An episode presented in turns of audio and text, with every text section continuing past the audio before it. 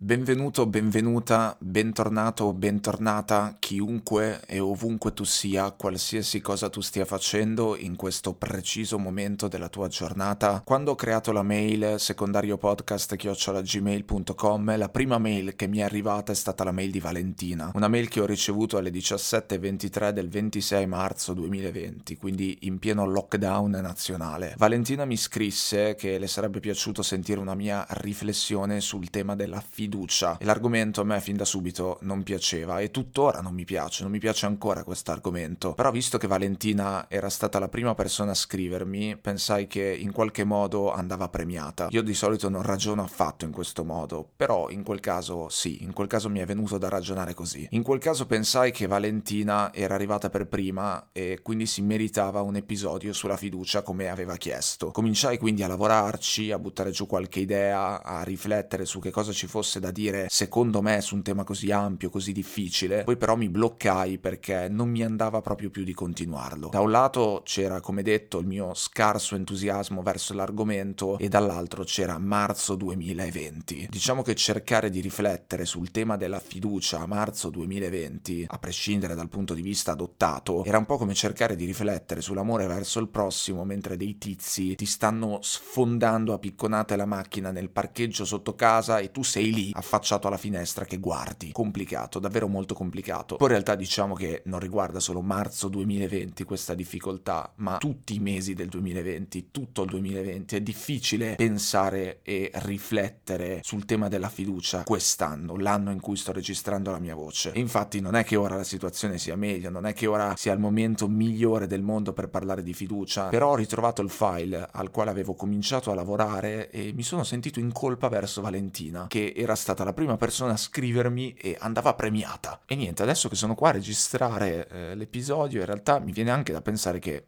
vabbè, non era mica una gara. Non so perché mi si è messo in testa questa cosa del dover premiare Valentina a tutti i costi. Poi c'è anche da dire che Valentina, no? Mica lo sa che stavo per rispondere alla sua mail a marzo 2020, mica lo sa che è stata la prima persona ad avermi inviato una mail. Non sa queste cose, cioè l- probabilmente le sta imparando adesso che le sto dicendo all'interno di questo episodio, sempre che da marzo 2020 ad adesso Valentina non abbia smesso di ascoltare questo podcast. In ogni caso, caso Valentina eh, mi aveva fatto tre domande molto semplici, talmente semplici da risultare un casino enorme trovare una risposta soddisfacente. E vabbè, questo è un grande classico. Più le domande sono banali, se vogliamo, più la capacità di rispondere viene messa alla prova. Di solito è così. È molto più facile rispondere a delle domande complesse, perché lì ci puoi girare intorno, puoi prenderla larga, e invece sulle domande banali, intese in maniera positiva, cioè sto dicendo banali nel senso di chiare, di semplici, di lineari, la faccenda si complica. Le domande che mi ha fatto Valentina nella mail erano queste. Numero uno, è giusto fidarsi delle persone? Numero due, è giusto dare una seconda possibilità alle persone. Numero 3. È giusto fidarsi dopo aver scambiato soltanto due chiacchiere. Vaso di Pandora. Ovviamente, vaso di Pandora. Quante cose si possono pensare, quante cose si potrebbero dire in risposta a degli interrogativi del genere. La prima cosa che ho pensato, leggendo questa mail, leggendo queste domande, è stata impossibile fornire una risposta. Se mi metto a lavorare a questo episodio, impazzisco del tutto. E infatti a un certo punto sono impazzito del tutto. Però alla fine, no, eh,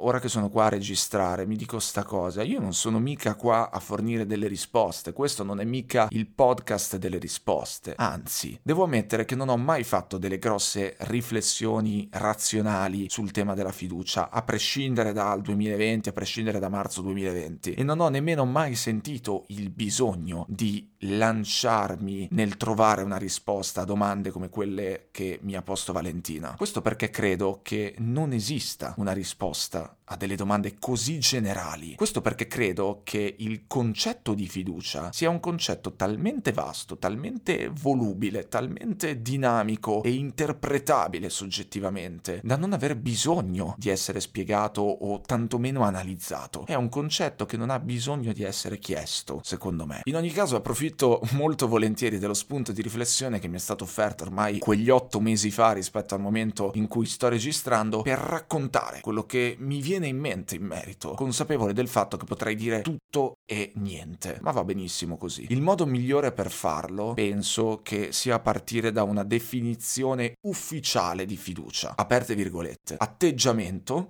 verso altri o verso se stessi che risulta da una valutazione positiva di fatti, circostanze, relazioni per cui si confida nelle altrui o nelle proprie possibilità e che generalmente produce un sentimento di sicurezza e di tranquillità. Insomma, la fiducia, almeno secondo questa definizione che ho trovato sulla Treccani online, è un atteggiamento da cui deriva un sentimento di sicurezza e tranquillità. Quello che ci si chiede sempre, anche se io devo dire che non me lo sono mai chiesto perché come ho già detto non mi sono mai interessato troppo al trovare delle risposte in merito e quello su cui mi ha invitato a riflettere Valentina con la sua mail è se sia giusto sentirsi sicuri e tranquilli nei confronti degli altri e dunque se sia giusto fidarsi delle persone. In effetti, quando si pensa alla fiducia, difficilmente si pensa alla fiducia verso di sé, si pensa subito agli altri, si tende subito a pensare all'esterno, a quello che ci circonda. Pensando a se stessi è molto più automatico, è molto più facile che venga in mente il concetto di autostima più che il concetto di fiducia, anche se in realtà sono due cose diverse. L'autostima, anche questa è una definizione che ho trovato, probabilmente ce ne sono tante altre, è un processo di valutazione e apprezzamento di sé. È un processo e il processo è qualcosa che avviene, che sta avvenendo, qualcosa di sempre in atto. La fiducia, invece, come abbiamo detto, è un sentimento di sicurezza e di tranquillità che deriva da un processo di valutazione. Dunque, secondo questa linea, un buon livello di autostima può generare un sentimento di fiducia verso di sé. L'autostima genera fiducia verso di sé. Allo stesso modo, quindi, se stimi una persona, tenderai a fidarti di quella persona. Seguendo questo ragionamento, prima della fiducia dovrebbe venire la stima. Stima uguale valutazione positiva,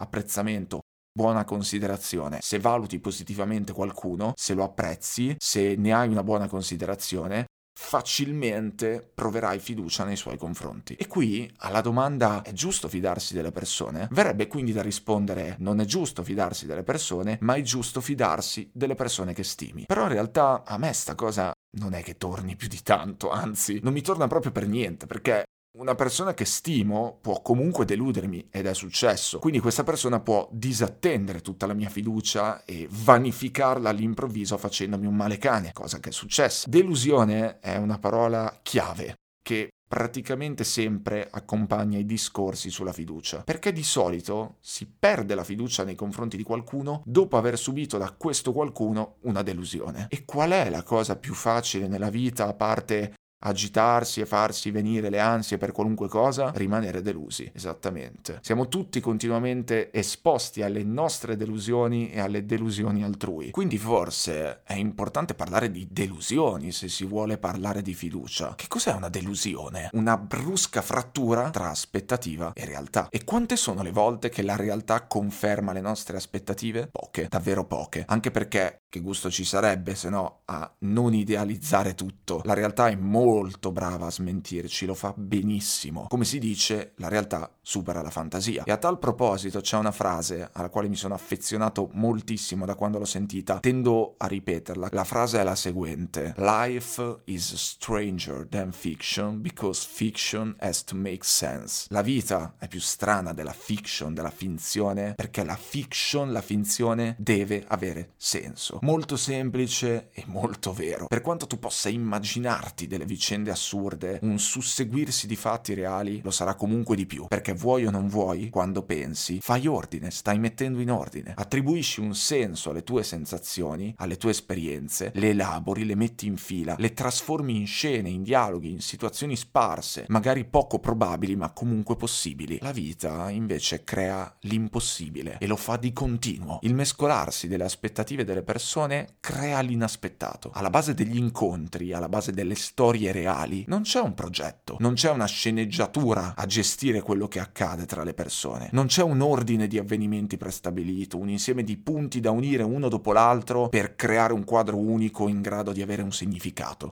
No, alla base delle storie vere c'è il caso, la coincidenza, l'errore. E come si può pretendere che esistano delle formule matematiche certe in tutto questo? Come si può pretendere che esista precisione in questo delirio chiamato vita? Ma soprattutto, che cosa cazzo c'entra tutto questo con la fiducia? Ebbene, c'entra. C'entra perché spesso si parla di fiducia dimenticandosi dell'imprevedibilità della vita. Dunque delle persone, perché sono poi le persone, siamo noi a rendere la vita così strana e così incoerente. Arriviamo dunque alle domande di Valentina, anzi torniamo alle domande di Valentina. È giusto avere fiducia nelle persone, è giusto dare una seconda possibilità alle persone, è giusto fidarsi delle persone dopo averci fatto solo due chiacchiere. Per me la risposta a domande come questa è solo e soltanto una. Forse. Il fatto, secondo me, è che vogliamo sempre trovare risposte nette a domande vaghe. Io sinceramente no.